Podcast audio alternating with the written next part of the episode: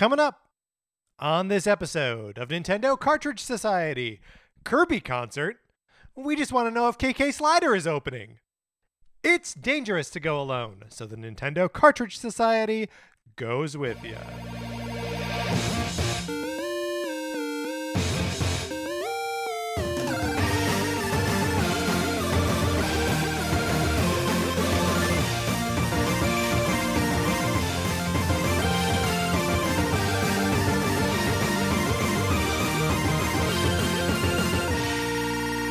Welcome to Nintendo Cartridge Society. My name is Patrick Ellers, and I am joined, as I am always joined, by my co host, Mark Mitchell. We've got a good show for you today. We're going to be talking about the news from the week, including the delay of Advance Wars 1 plus 2 Reboot Camp. And then on Thursday, we are determining the 10 best Kirby sub games. But Mark, in the meantime, how are you doing? I'm doing great, Patrick. After I think eight years, Whoa. my husband and I we decided we needed to get a new printer for our house Okay. because we don't print. I mean, we don't print things very often, Now, right? You've been in this house like six months. I guess I mean we need to get a new. I needed a new printer in sure, my life sure, sure. Yeah. after eight years, and um, I try to be like responsible and studious about these things. Mhm. Read reviews, but reading reviews for printers was such a waste of effort. I imagine everyone's just negative. There- Right? Like it basically just comes down to like printers are generally not good, and so yeah. so I was I just threw up my hands and we were like whatever. So we just went to Best Buy and just bought whatever they had. Here's here's a true thing though about printers is that like you can spend like 129.99 get a printer that's going to be pretty This good. sounds really specific to your life. what do you mean? well, you're just like you know the price point. Yeah. You know, yeah. No, I'm saying that that's a re- that's the neighborhood. It's Oh, less, sure. It's less than two hundred dollars, quite a bit less than two hundred dollars, but it is more than the hundred dollars.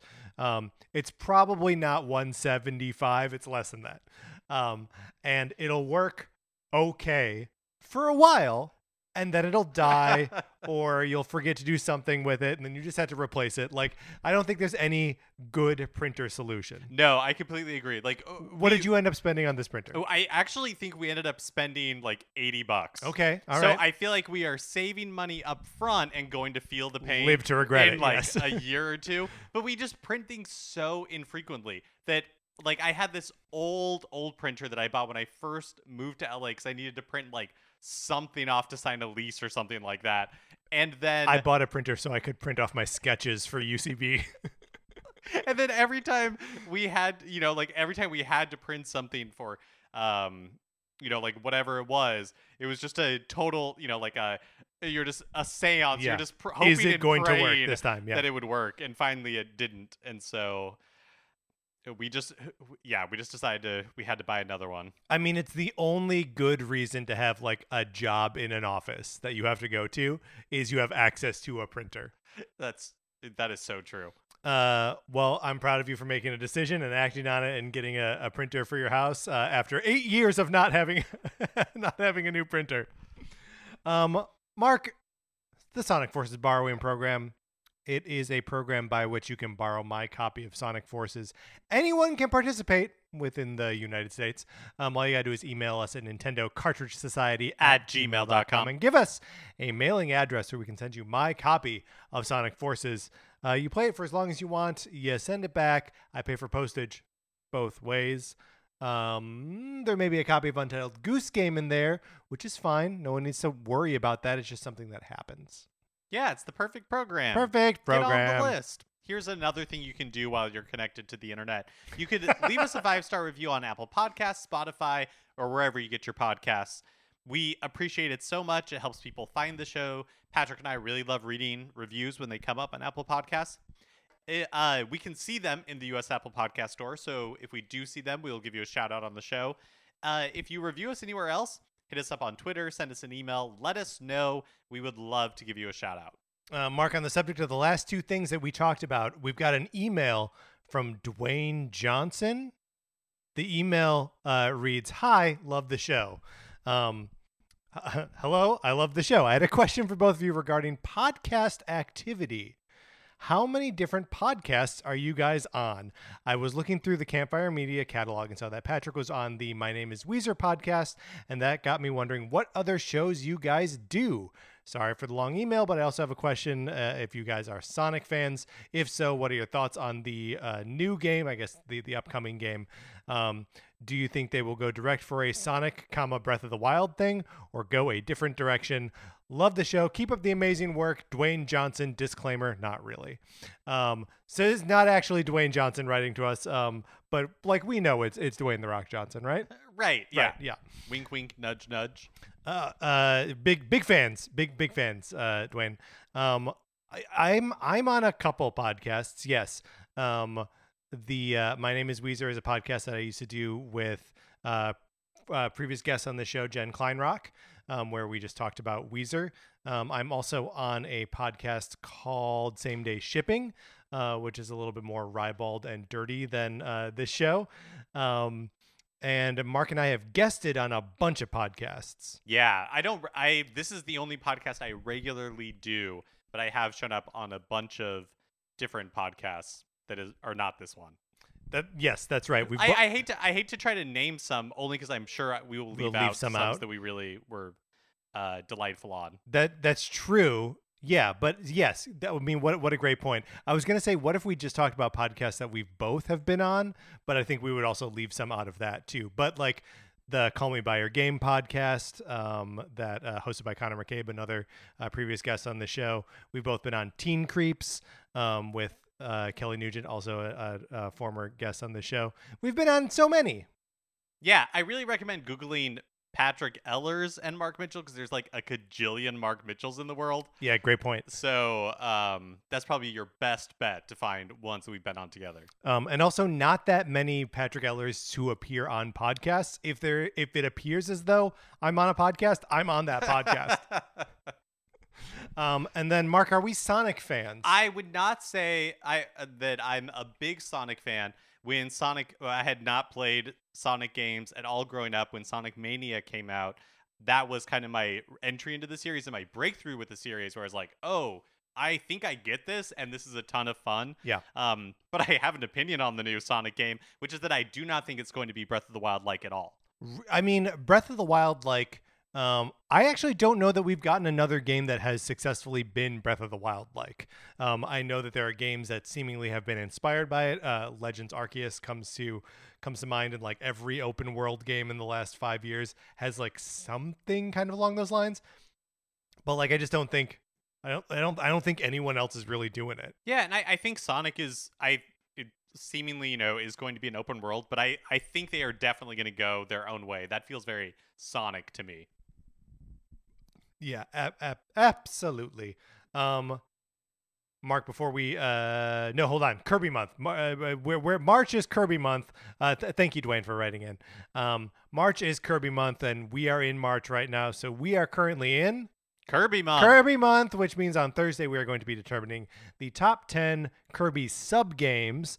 Uh, and then on the 24th, we are going to be talking about weird Kirby games featuring Kirby's Dream Course. So calm down, you Kirby's Dream Course freaks. We're getting to you. And then on March 31st, we are going to be having a review discussion of Kirby and the Forgotten Land. Looking forward to all of that. Yeah, I think it's all going to be very fun. Marco, I have another email that I would like to read from Aaron.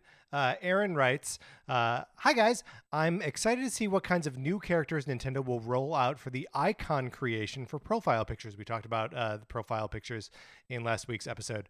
Uh, even though I I never thought I would change my icon from King Dedede, I had a change of heart when I saw an octopus from Animal Crossing New Horizons. Uh, having uh, having yet played new, having not yet played New Horizons, I'm starting to wonder if this is the character is even uh, is even more liked in. Oh, I'm starting to wonder if this character is even more liked in the community. Uh, what if he is one of the most annoying characters in the game? Have you ever come come across this octopus before? I will instill will it distill instill disgust in anyone who sees my icon. Uh, I have uh, I have to give New Horizons a plan, uh, or I have to give it a shot in the near future. Should I even bother trying to get this guy on my island? So I think uh, the the octopus he's naming uh, is uh, Takayaki. To, ta, ta, takoyaki.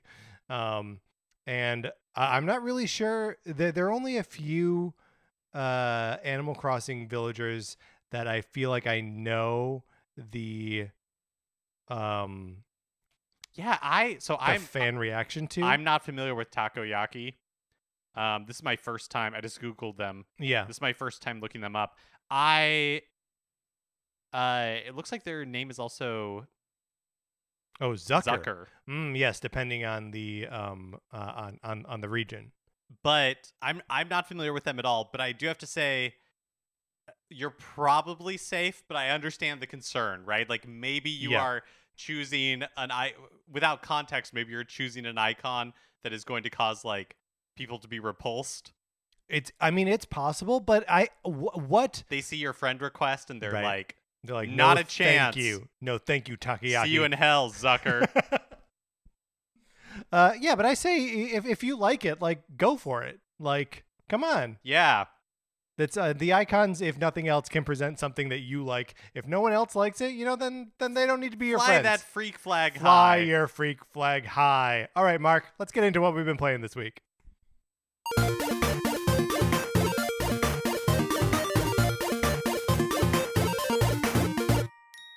Mark, I'm not going to make you a list, but I've been playing a lot of Kirby games. Uh, Patrick, I have also been playing a lot of Kirby games. Uh, where have you been getting your Kirby fix? Like, what platforms are you using? I've been dabbling a little bit between Switch, mostly 3DS though. yeah. Yeah.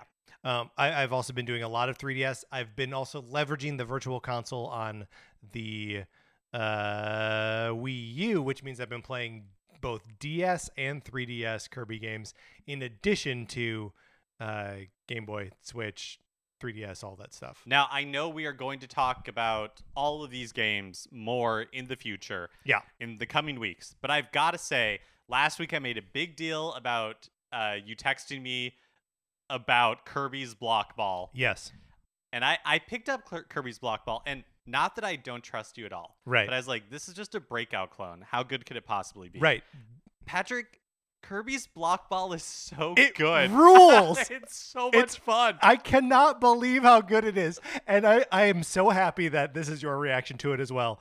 It's so much fun. It's three dang It's dollars. so good. And and really like I do like I think Breakout is fine, but I Yeah. never considered myself a Breakout fan. I would never before this have purposefully bought a Breakout clone, but it's so much I mean actually maybe it's not I haven't played enough Breakout ga- games to know if it's so much more than that, but it feels like so much more than that. It's Yeah. so much fun. I I love this game. I Yeah, love this game the, so much. The, the the individual boards are just wonderful. You have the ability to kind of like flex the uh, the paddle and like turn the little Kirby into like a big fat Kirby Yeah. who goes around all fast. Um, I feel like the variety in like enemies and how you have to approach them is uh, different and fun and compelling and like it's uh, the, it, it is mind blowing to me how much fun Kirby's Block Ball is. Well, because I've also been playing uh, Kirby's Pinball or Pinball Land, whatever it's called, Yeah. on that was also for the Game Boy that I picked up on the 3DS Virtual Console. Same price, same like two Mm-hmm. or whatever. And uh, this pinball game is fine. It's yeah, fun. I, I, I think it's okay. yeah, it's it's totally fine. But like, I picked that up first and was playing a little bit, and then I'm like, I think I'm gonna try, you know, this other Kirby game, and so good. Yeah, yeah. Um, that's such a relief to me to hear that that you also.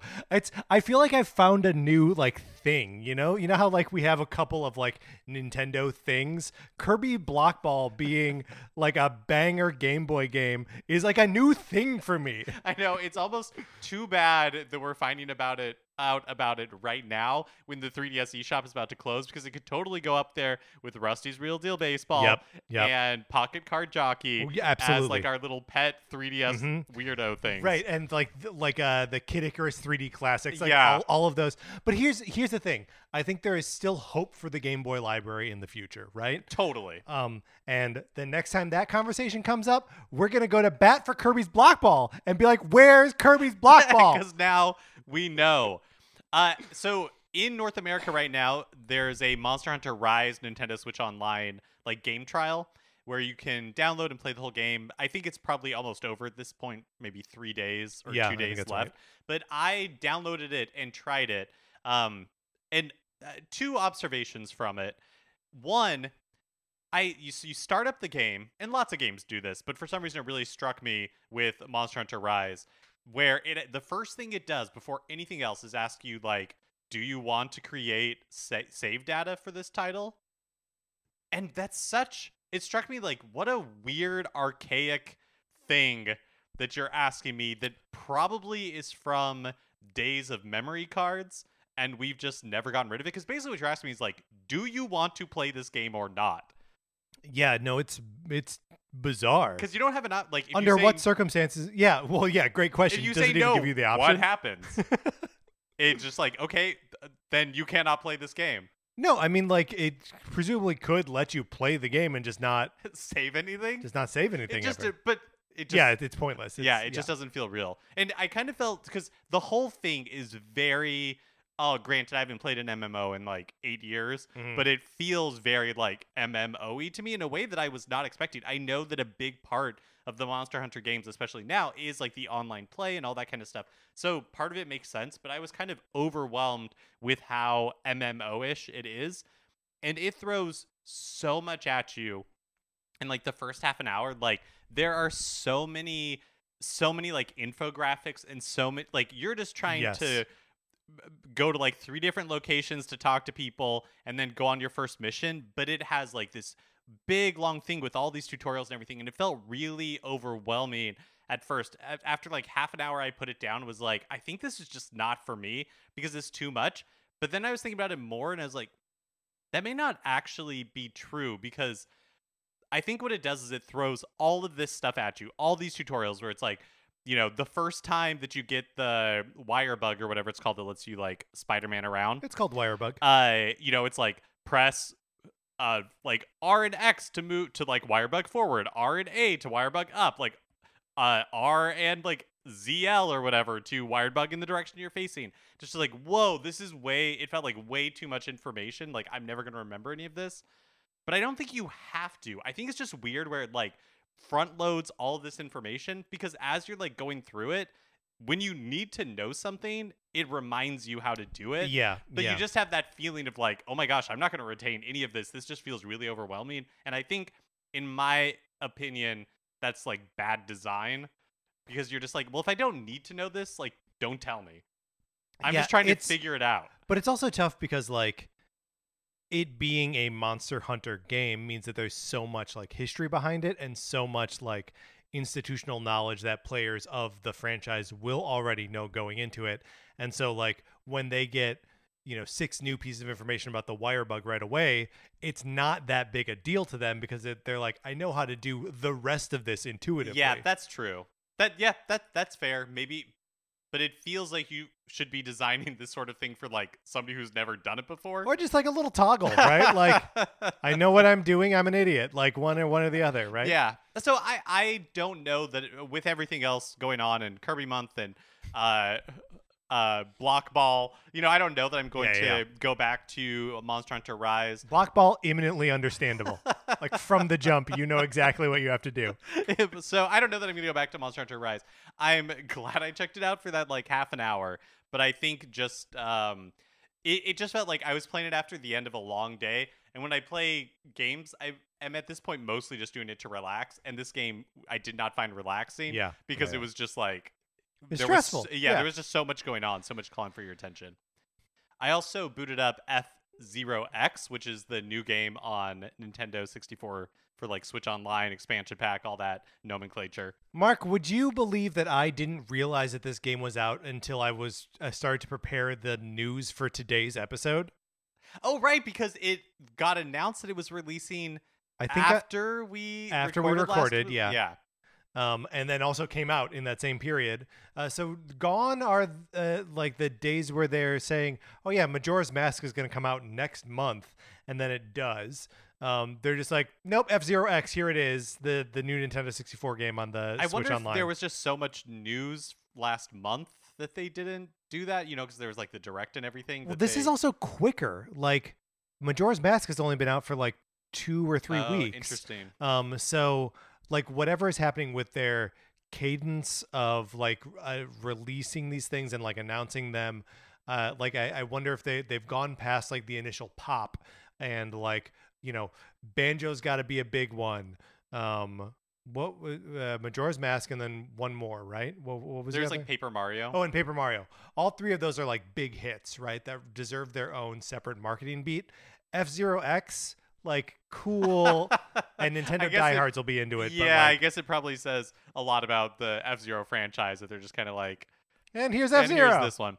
I I don't think I had ever really played this game before, but I was so confident. I was like, oh, I'm not worried about this. I got it. First of all, when I first booted it up and you see like the car on the track for your the first time, you're like, this game looks like butt. Oh, really?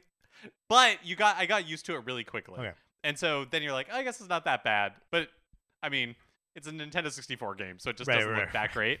So the ceiling is low. the, the sense of speed is really good like once you get into it but this game i found to be very challenging i was awful at this game maybe i just picked the wrong car and i need like one with better handling or something and less speed like more grip but i was cruising through the first couple of races but in the first cup or whatever it's called first tournament but by the time i got to like the fifth race in the first tournament i couldn't win yeah, yeah, yeah. like I, I, was just getting destroyed I actually find that for me, that is my experience with F Zero in general. I don't think my head is like tuned into actually how I'm supposed to play those games. I like them for those first four races, and then the fifth one destroys me, and I'm like, what am I doing wrong?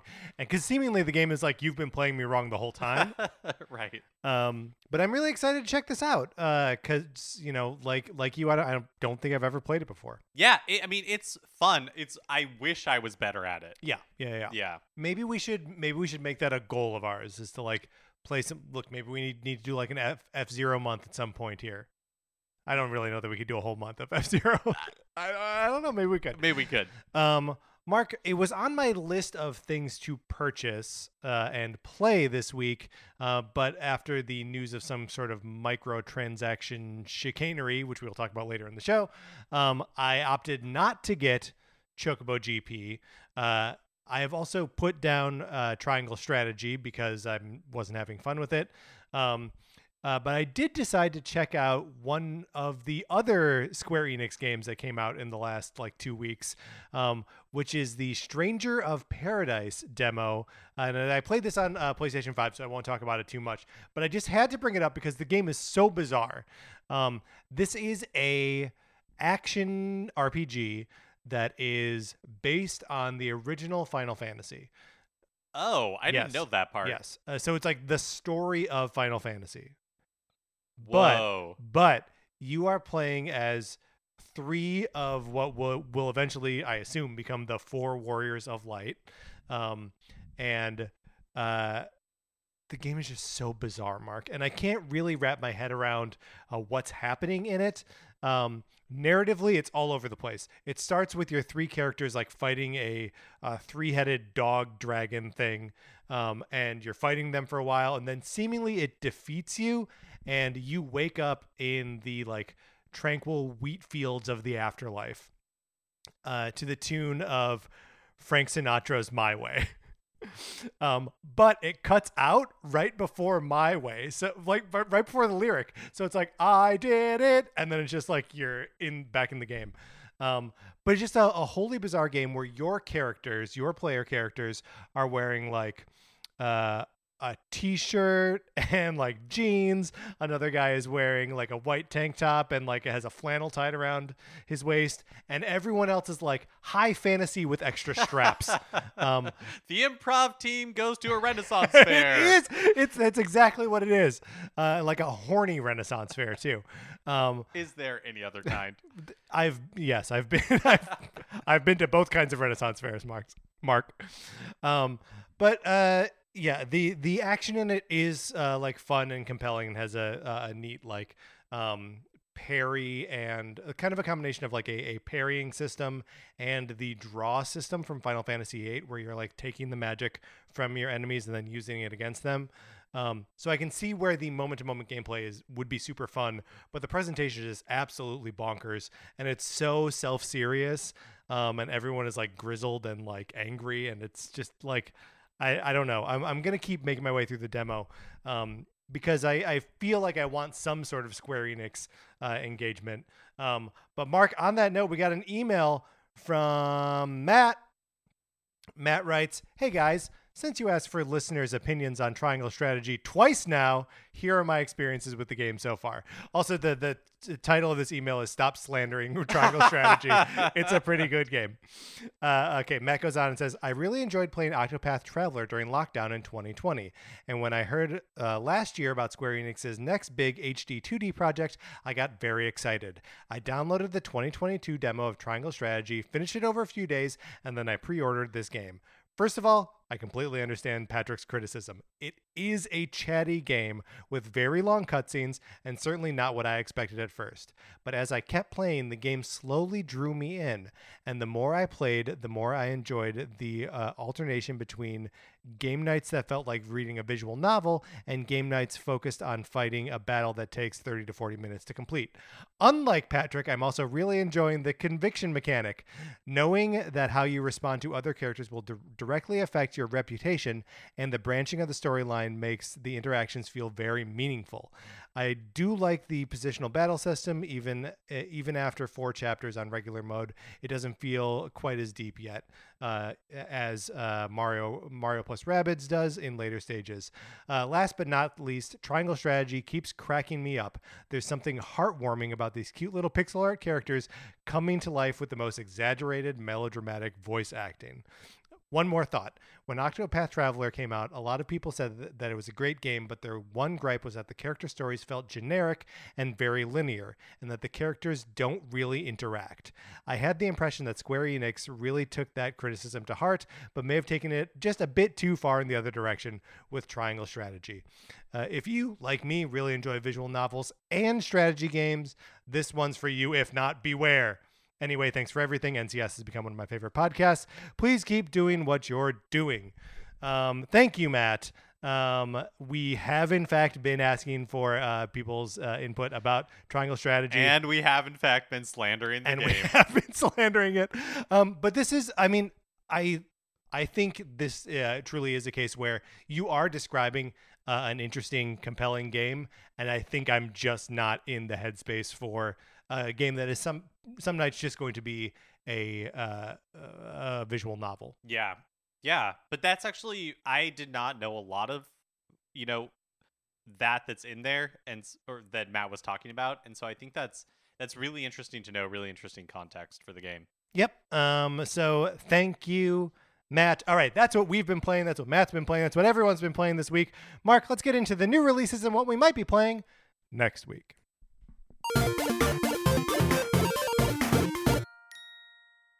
On Thursday, March 17th, Persona 4 Arena Ultimax is released for Switch. but we will never see a mainline Persona game on the Switch. So dial down. Yeah, and enjoy the uh, Persona spin-offs when we get them, I guess. Yeah, this is the uh, a a uh, like one-on-one fighting uh, game. Uh, the is the Ultimax version. I'm just asking this question. I don't expect you to actually know the answer. But is this like a new uh, like actual version of the game, or are they just like releasing the like plussed up version of Persona 4 Arena um, on Switch finally? Yeah, that's a great question, one I do not know the answer to. I'm gonna look it up while you talk about the next thing. Okay, because the next thing I'm going to talk about is that on Friday, March 18th, the first booster course, wave one of the booster course pass on Mario Kart 8 Deluxe is released. Don't be like me with uh, Animal Crossing, New Horizons, Happy Home Paradise. Be sure that if you're subscribed to uh, Nintendo Switch Online Plus expansion pack, you still download the uh, booster course pass content for Mario Kart 8 Deluxe. But yeah, the first wave is here. Um, that's very exciting, uh, especially in light of uh, Chocobo GP not being, and again we'll get to it, um, uh, not being like a, a viable like replacement uh, for um, Kart. Uh, just knowing that there's more Kart uh, coming to us just by the end of this week. Yep. I'm I'm very excited. And we talked uh, last week or the week before about if just one person that you're playing with online Yes. has the booster uh, course packs, then everybody who's playing like can play those courses. But uh, one thing that we left out or that I wasn't aware of is that Nintendo says, quote, from March 22nd, courses from Wave 1 will also appear in the random selection when playing global or regional races with anyone online. Oh, interesting. Yeah. So you may, if you are selecting the the random option, it may just come up anyway. Exactly. So you, if you're playing online, so you do have to wait a few days. Like uh, every anybody who buys it or gets it through the Yeah, Plus weird. expansion pack will be able to play it later. starting March 18th. Okay. But starting on March 22nd, those courses will be in uh, random selection when playing online. You locked out of that first weekend. um, uh, I'm I'm I'm very excited about that, uh, and that's really the only thing that I'm looking forward to this next week. But then next week is Kirby. That's wild. Isn't that crazy? Yeah. We're already there, Mark. Um, all right, let's close out the new releases.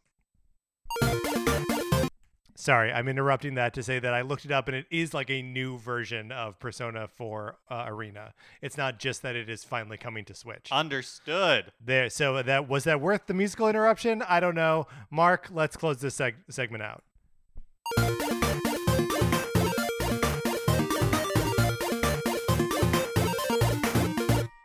Which brings us to a regular segment on our show. It is time for 433. In 1952, American composer John Cage wrote a piece called 433, wherein a performer or group of performers didn't play their instruments for 4 minutes and 33 seconds.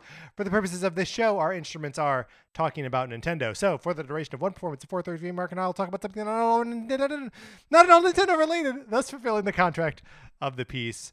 Um, Mark, we're talking today about snacks that we had in our childhood that for one reason or another we cannot eat anymore.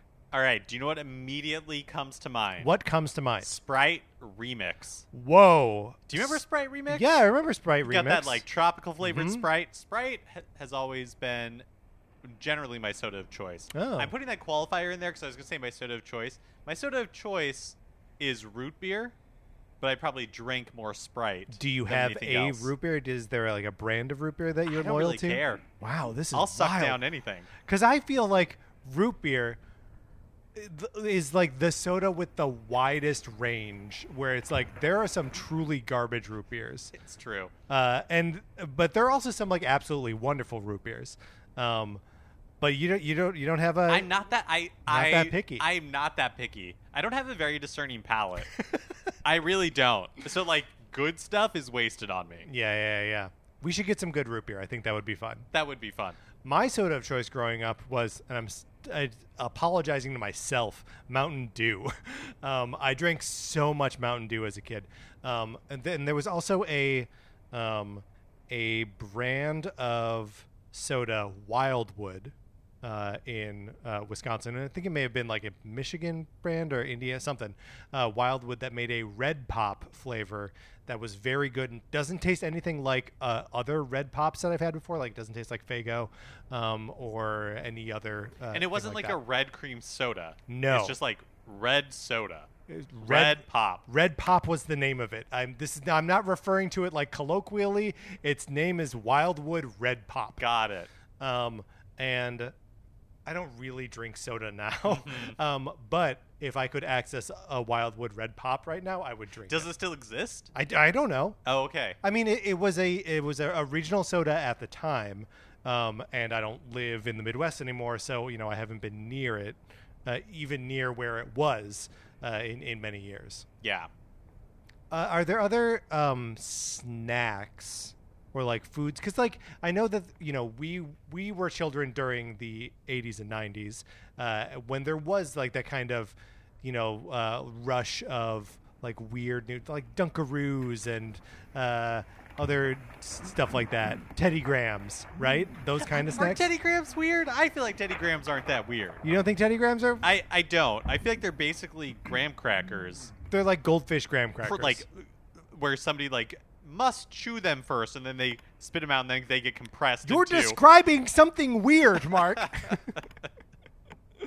um, my uh, my aunt, uh, growing up, when I was growing up, uh, worked for Keebler, so we had a lot of their um, like cookies just like in our basement all the time.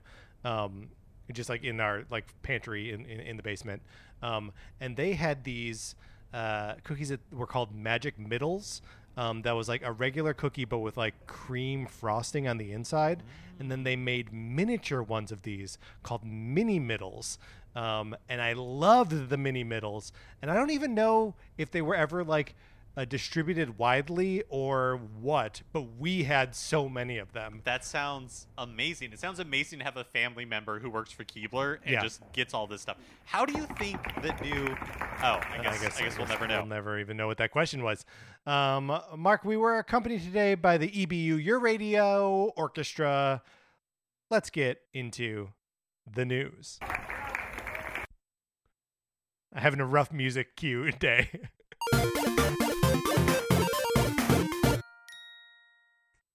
Nintendo has delayed Advance Wars 1 plus 2 Reboot Camp out of sensitivity to quote recent world events. The game was originally announced for release last December, was then pushed to April, and now has no definitive release date. Um, and it is, uh, you know, wor- worth noting when they say uh, recent world events, they are, of course, referring to the Russian. Uh, I mean, I guess invasion of Ukraine. presumably they don't they don't call it out. No, they don't call it out, which I, I yeah, but let's us call it out, right? Like, why else would they? What other recent world events would they be um, uh, trying to avoid Right. comparisons to? Yeah. Um, and there is uh, the the Blue Moon or Blue Moon, which is uh, one of the five factions within Advance Wars, is pretty obviously modeled on um, Russia and like the USSR. Um, so like I get it. I get that they don't want to sell a game where like that army is invading other places. Like I, I get I, I get the concern. Yeah, totally. Um, yeah, so no new date has been announced. Nintendo also announced, like related, Nintendo has also announced that they have paused shipments of their products to Russia for quote logistical reasons. So this is their statement. It says, quote, We have decided to suspend shipping all Nintendo products to Russia for the foreseeable future. This is due to considerable volatility surrounding the logistics of shipping and distributing physical goods. Which I yes, I'm sure is like tech is technically true, but logistics, I don't know, it, both of these just feel kind of like bogus. It feels very Nintendo in a bad way where they're like we're just we don't want we don't want to like we don't want to comment on anything. So we're just going to like put out this Right. kind of like meaningless uh I mean, like th- that's like technically true Yes, yes. but just feels kind of like mealy mouthed. The thing that's interesting about it, though, is that they're taking what appears to be meaningful action without the meaningful words. Well, and I I actually I actually wonder Yeah. that as far as the um like be like the logistical reasons for not being able to ship products to Russia that seems totally legitimate, right? There are Sure. lots of companies that have stopped doing business in Russia. And so I I mean may, maybe if the logistics were still working, Nintendo would still be shipping products to Russia. Like we don't have any idea what their you know intentions are. but I mean, there, there's also like the financial end of it, not just logistical end, but like the you know Russian economy is being just pummeled by sanctions from everyone at at, at the moment. Uh, so like. Uh, there's another part to this story where the Nintendo eShop in Russia is also currently undergoing some maintenance because one of their payment providers um, has stopped uh, taking transactions uh, of the uh, ruble, ruble, ruble with a B.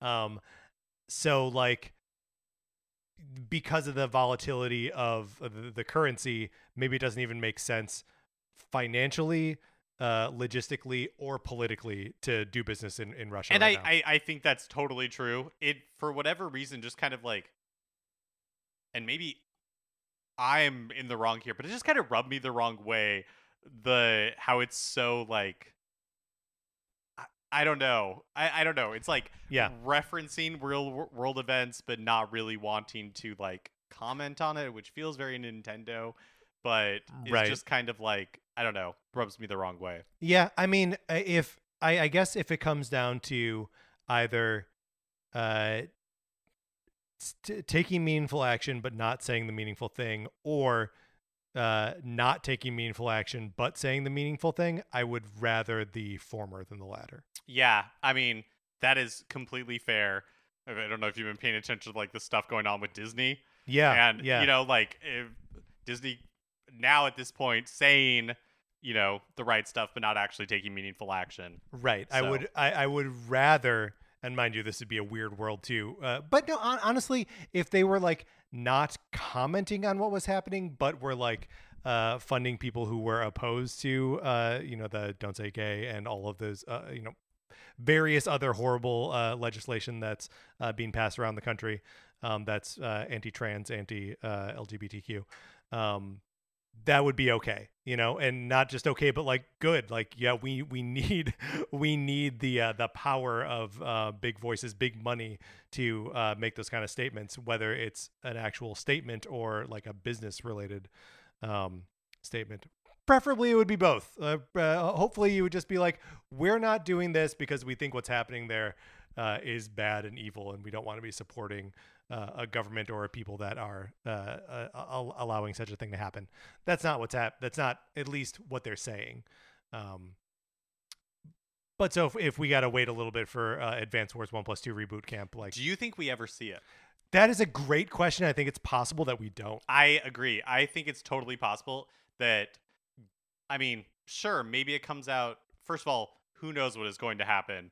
You know, In like the long- world? yeah, Yeah, like yeah. long term.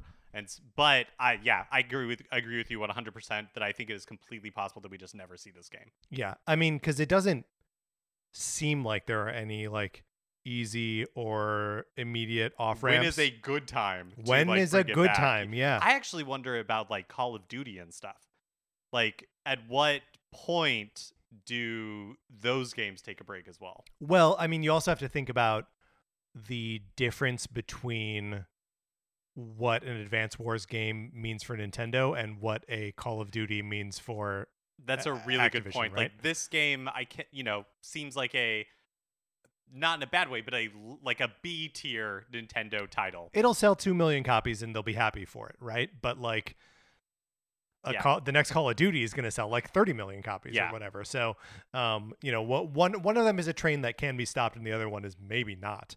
Um, but yeah, so the uh, you know, it's um, i it is silly to boil down uh the world events into like, "Uh, is this remake of Advance Wars ever even going to come out? Um, but you know, we we talk about Nintendo on the show, so we are uh, honor bound to talk about Nintendo on the show. Speaking of which, Yes. not saying that we should expect uh, any other publishers to do this in the final days of the 3DS and Wii U eShops, but Capcom just started a deep, deep, Deep! sale on so many of their 3DS games now through uh, March 27th, and this is in the US uh, eShop. So get while the getting is good because there are some very good deals in here. It's kind of crazy, actually. Uh, Mark, let's just go back and forth reading. I, I think we should. I think we should read all of them. Uh, Apollo Justice Ace Attorney is five dollars. It was twenty. Mega Man Legacy Collection, five dollars was fifteen. Uh, Monster Hunter Three Ultimate. Uh, all three of these: Monster Hunter Three Ultimate, Monster Hunter Four Ultimate, and Monster Hunter Generations. All are five dollars each. They were 20 30 and 40 respectively. Phoenix Wright Ace Attorney Dual Destinies, five bucks. Phoenix Wright Ace Attorney Spirit of Justice, five bucks. Phoenix Wright Ace Attorney Trilogy, eleven ninety nine. all of them were thirty dollars. Resident Evil, uh, the Mercenaries 3D is two dollars. Two dollars. It was twenty. Resident Evil Revelations is two dollars. two dollars. It was twenty, and then Street Fighter 4 3D edition, Super Street Fighter 4 3D edition is five dollars. Was twenty. You could pick up every single game on this list for less than sixty dollars. Yeah, I do not own Apollo Justice Ace Attorney. I do not own Ace Attorney Dual J- Destinies or Ace Attorney Spirit of Justice, which I believe are all 3DS exclusives that I have not played. I can get all three for 15 bucks. I it is wild to me how much my 3DS library has exploded Yes. since the, they announced that the 3DS eShop was closing. Yeah, and I mean, outside of Kirby's Block Ball, this is the best deal you're gonna find on the on the 3DS And eShop. cannot stress this enough. Kirby's Block Ball is only 2.99. Yeah, I mean, which again, it's it, it's such for what you're getting for three dollars. Like you, it, you should just you should just plunk it down right now. But all of these Capcom games are, I mean, I suppose we uh, can't necessarily speak for the quality of all these games. But what for two bucks you're gonna get a, a Resident Evil game that's not worth two bucks? What are we talking about?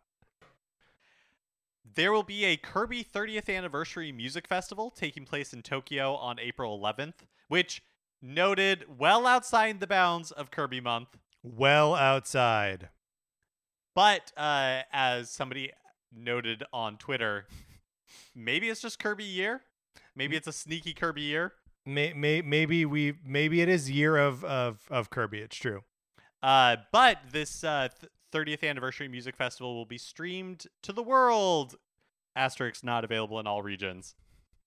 Um, also, it's the 11th of August. Whoa, not- that's not so April. far away. That's way outside the bounds of Kirby. month. Yeah, yeah, yeah. I it's I, I I- saw that we that we wrote a- April in our notes here, and I was like, is that right? I feel like it was way outside the bounds because April 11th. Uh, that just makes for like a fat Kirby month, right? But August? Yeah, that makes for a mouthful mode Kirby yeah, month that's for sure. right. uh, yeah, not available in all ra- regions. Um, will be streamed. Um, which uh, do we know if that's free?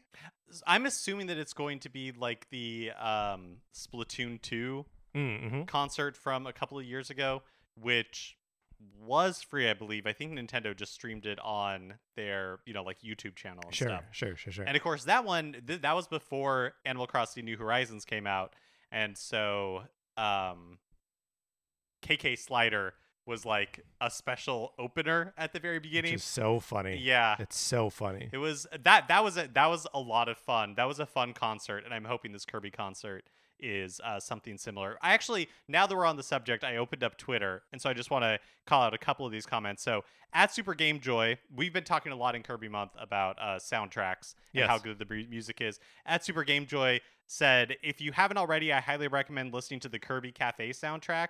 Kirby Cafe is an actual cafe in Japan. It may have closed recently, but like an actual food cafe in Japan that hopefully still exists. And I can confirm I have listened to the Kirby Cafe soundtrack. It is amazing. It's like a cafe version, like you oh, know, like incredible. this is kind of like soft jazzy, Yeah. you know, like covers of Kirby music. It is very, very good. Um, re- reacting to the news of the Kirby concert, Nintendo, the at Nintendo Pals, the Nintendo Pals concert uh, podcast, a podcast we have both been on. There we go. I replied, "Looks like y'all are extending Kirby month to Kirby year." mm-hmm. And uh, uh, Alana re- added us on Twitter saying, "Marks on bass." I knew he was my favorite for a reason, referring, of course, to Marx, the uh, Kirby character. Right. Um, so th- th- thank you everyone for helping us deal with this news because it's very strange. Uh, Mark, did you read the uh, the slug line from the website yet? Quote, a one time only music festival wi- will be held featuring a large big band style ensemble of 35 musicians performing in a variety of genres. And look, I love it when Nintendo music goes big band. That's like the premise of Mario Odyssey. Also, big band is only like one step away from ska. yeah. So do yeah. you think so do you Yep. think that's one of the variety of genres we're going to see? Uh, I mean, I hope so. If they need someone to like wear a suit and skank on stage for them, like I can do that. Also, uh, featuring a large, the concert's going to feature a large LED screen with an animated Kirby on it. So it's like a Gorillaz concert when you go see Gorillaz. Do you think Kirby is playing all the instruments? God, I hope so. I really, really hope so. Or if there are just like four Kirby's, you know, like a b- blue one, a yellow one, you know, a pink one, um, and that they're all like singing along. This sa- this does sound very familiar to um, what the Splatoon 2 concert was like.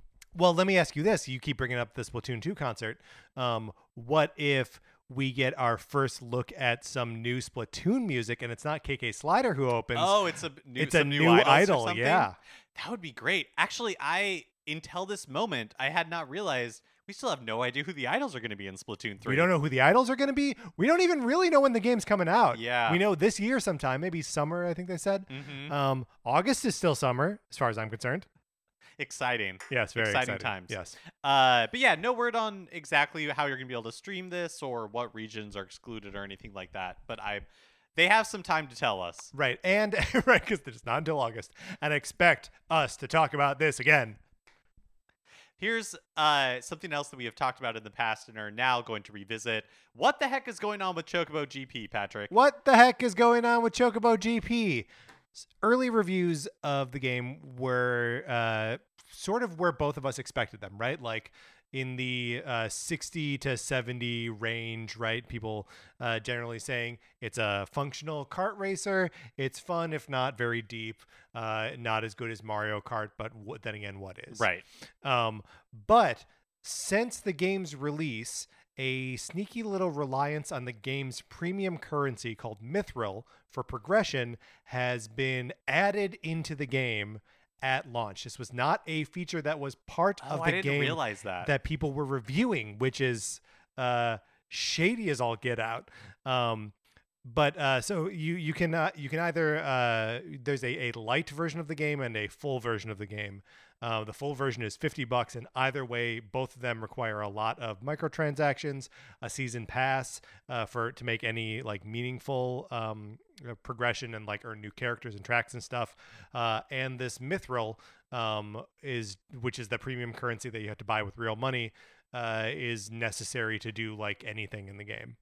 yeah, that's gross. It's gross. I mean, it's it's gross just like on its face, uh, but it's extra gross that that wasn't in the game that was being reviewed. Yeah, it's like if it's in the game that's being reviewed, then like fair. That's the product you chose to make. Right. But like to sneak it in afterwards, yeah, Yeah. that's pretty gross. Well, and I, I know some some reviewers uh, were pointing out even before release that like putting uh, fan favorite characters like Cloud and like Squall um, uh, behind like season passes to to unlock them was already like a, a sign to them that the game was going to be kind of predatory. But it's just so much more predatory than that. And if you're spending fifty dollars to get a game. Like it can't also then nickel and dime you all the way through, right? right. It just I I don't know. All I wanted was to play jo- Co- Chocobo Yes. GP in peace. Yeah. This was this was going to be my game of the year. Yeah, well, I mean, yes, of course it was. It was gonna be mine too, and then they ruined it. Uh, Do you think there's any way they like back down on this, or I don't. I, I would be surprised because I don't think it's a blockbuster enough of a release. You Yeah, know, it's like a C tier Square Enix release that I think that you know they they can get away with it. yeah? Um, do you remember when uh that uh Disney Racer was uh, announced during the Nintendo Direct a couple weeks ago, and I was like, I. I am worried that this is like just a mobile, like cash grab Yeah, kind of yep. game, uh, and then it also momentarily had me worried about Chocobo GP. But I, I said, "Worries, you are dismissed. I have confidence in Square Enix. They're not going to do this to me. They did it to me, Mark. Yeah, Chocobo GP did us dirty. Did us dirty. Last Thursday on still don't know how to say it. Mario Marten Day. Uh M A R one zero day. Yeah, March, That has to be the right way to yeah, say it, right? yes. That's the intended way to say it. Yeah, M A R one zero. That's that's it. That you you, you crack the code, Mark. uh, Nintendo and Universal Studios Hollywood announced that Super Nintendo World would be opening in Hollywood in 2023. Ahead of that, exclusive apparel and merchandise will be available at the park. Uh, Mark, I remain excited for this.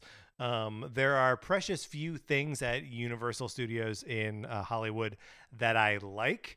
Um, if they can open this Mario Park, then I'm going to be very excited. I guess it's a Nintendo park; it's not just Mario. Um, all all we know is a year, right? Yeah. 2023, still at least a year away. Maybe MAR 10 day I don't next year. think.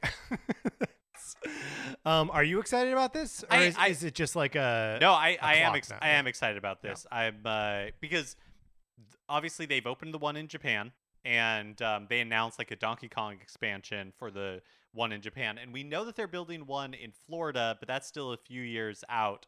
because it's going to be part of its own? a new theme park Right, that they're building right. out there. Um, but so yeah, I, I am excited for this because with the way with like COVID travel restrictions and everything, I don't know when I'm going to be able to get to, to Japan Yeah, to check this out. And so it seems like Hollywood is going to be our best bet. And I am sure I'll cry when we go. yeah, me too. I mean, I, I was in Hollywood this weekend. Park's not actually in Hollywood, but they call it Universal Studios Hollywood. It's in Universal City. It's its own city. It has its own fire department and everything. Are you excited for this? Yeah. Yeah. Nintendo and Lego uh, also revealed on Mario Day. That's what I'm settling on. I think that's right. I don't know. I don't know. I think it's just style. It's Mario Day in parentheses stylized as M A R one zero. That's So funny because that makes so much sense. I don't know why I struggled with it so much. Uh, it's Mario Day, ladies and gentlemen. Nintendo and Lego also revealed the Lego Peach Super Mario set, plus a bunch of others arriving on August 1st, 2022. The lineup includes uh, Adventures with Peach starter course for 60 bucks, a Goomba's Shoe expansion set for $10, Mm. Fuzzy Flippers expansion set for $20, Yoshi's Gift House expansion set for 30 bucks, Cat Peach suit and Frozen Tower expansion set for 80 bucks, Peach's Castle expansion set for 130, and Big Spike's Cloud Top Challenge expansion set for $70. Now, at some point, I know we declared that we were not going to talk about Lego Mario anymore. Oh, was that on the list? Yeah, I think it's on our Oh, list. okay, got but it. but I think this is a, a big enough uh, uh, expansion to the line that like it warrants us. It's like when they introduced Luigi. Like I think they're both uh, worth talking about. Also worth talking about. Have you looked at the Lego Peach? Like the actual Oh, like uh-huh. figurine for her. Yes. Uh, I mean, the Lego Mario looks strange too. Um, but like Peach, they usually they try to make Peach look a little bit more like human in a way that Mario isn't. Um, just like generally speaking in, in Mario games, and then to translate that into Lego, it just looks wholly bizarre. I think what it looks like to me is Princess Peach is pressing her face up against a glass window. yeah, yeah, that's uh, I, I I think you nailed it. I want to look at this um, the uh Peach's Castle set. Uh, do we have pictures of that anywhere? I was trying to find pictures of, of a lot of these because I, as I was just reading it right now, I understood what Goomba's shoe expansion set was for ten dollars. It's like the um, based on the level from Super Mario Brothers three. Right. But at the time, I was like, Goomba's shoe. What the heck is a Goomba shoe? Yeah, Um. Well, like I want to know this uh fuzzy flipper. What's that? yeah, no idea. Is that like a touch fuzzy get dizzy thing? Where's oh, the maybe flipper part maybe it is because it it uh is that precedes Yoshi's Gift House expansion set. So maybe it is a Yoshi related thing. Now this makes me think that there's not going to be a Yoshi in the same way that there is. So there is a Yoshi. Okay, I've I've got some pictures right here, um, but not of all of it. Okay, all right. Uh, the cat peach thing is weird. I recommend everyone go and like just look at this. Um, oh, I guess my question was, we're not going to get like a Yoshi being his own thing with like seem little like s- it. screen eyes and everything. Yeah. Um, but hey, uh, Yoshi is coming to the set um, this way. Man, all this stuff is so weird. Do you do we know anyone who has any of these Lego sets? I, I don't think I do. If you have one of these Lego Mario sets, Lego Super Mario sets, um, let us know. I'm I'm curious if they're fun, if you enjoy them, if your kids are enjoying them, whatever. Um, write to us at Nintendo Cartridge Society at, At gmail.com. Finally, Konami announced Teenage Mutant Ninja Turtles: The Cowabunga Collection heading to Switch later in 2022. For 40 bucks, it's a big package. You have 13 8-bit, 16-bit, and arcade games.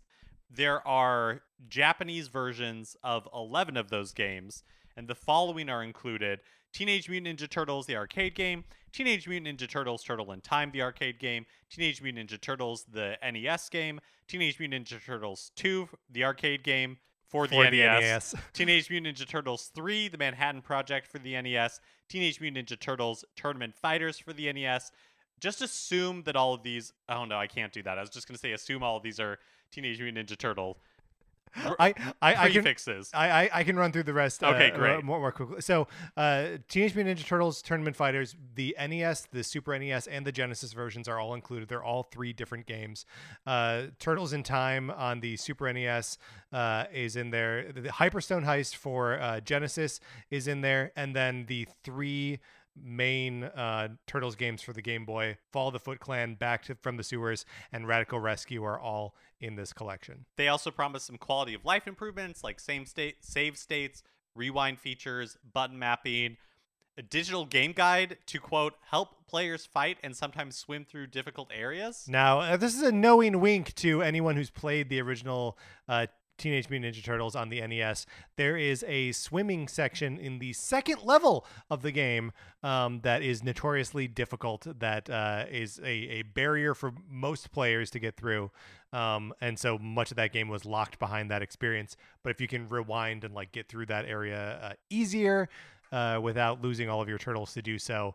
Um, that makes the game playable. It also includes a museum with never before seen development art, sketches, game design material, plus what they promise are, quote, loads of extras, including imagery from the original cartoons, comics, and other historic TMNT media content in a compiled museum connecting the franchise across the various mediums. Uh, which is so exactly what I want from Teenage Mutant Ninja Turtles. It's what I want from video game collections. Uh, this is the kind of thing that oh, and I also just love that like this is coming out the same year as Shredder's Revenge, right? That there's like a new game that's taking the gameplay style and aesthetic of a lot of these games and doing something totally new with it. And they're like, also, yeah, here are all the old ones. Why not?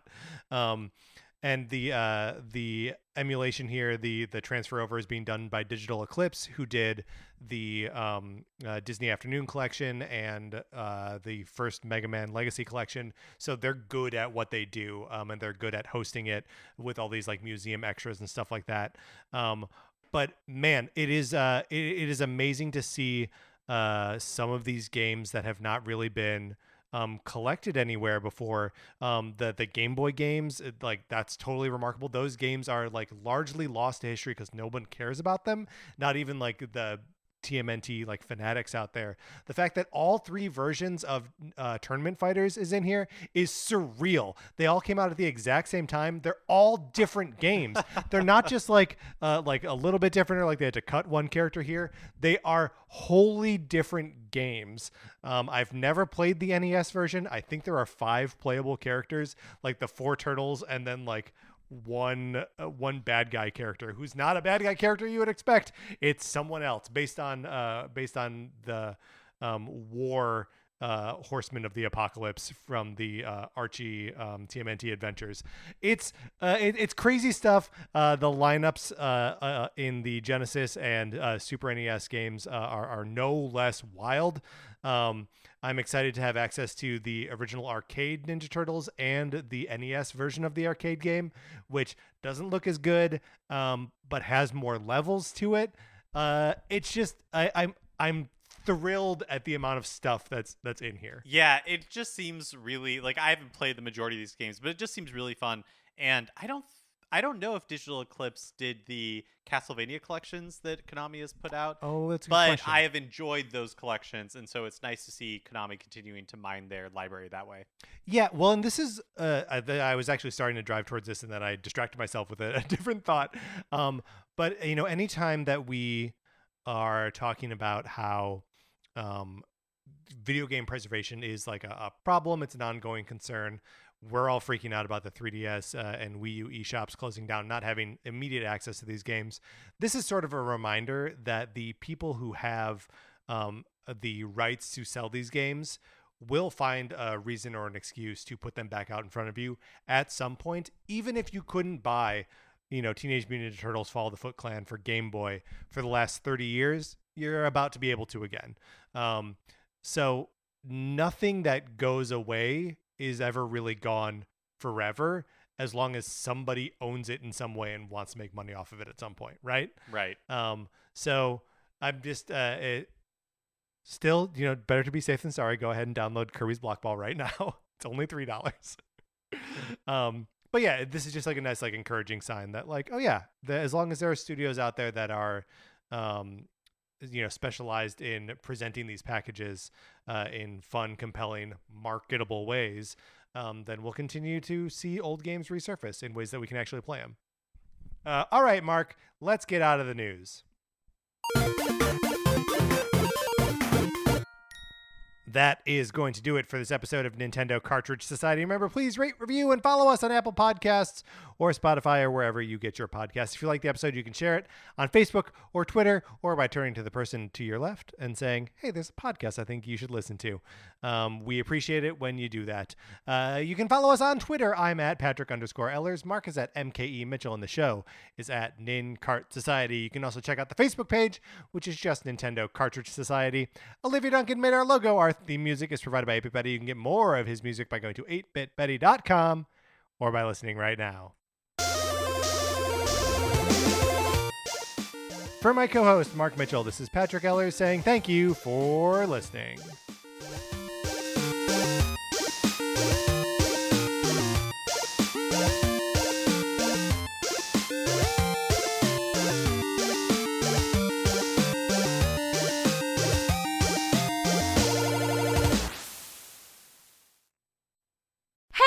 Oscar, Rachel, do you like Disney movies? Yeah. Yeah.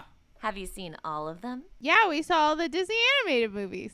And we saw the Pixar animated movies too. How about the DComs?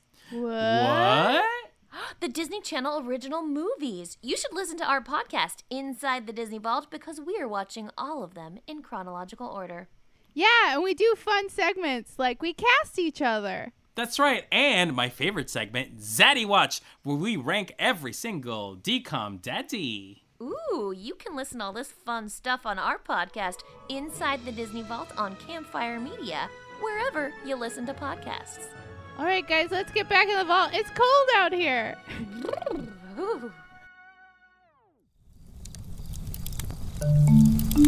Campfire.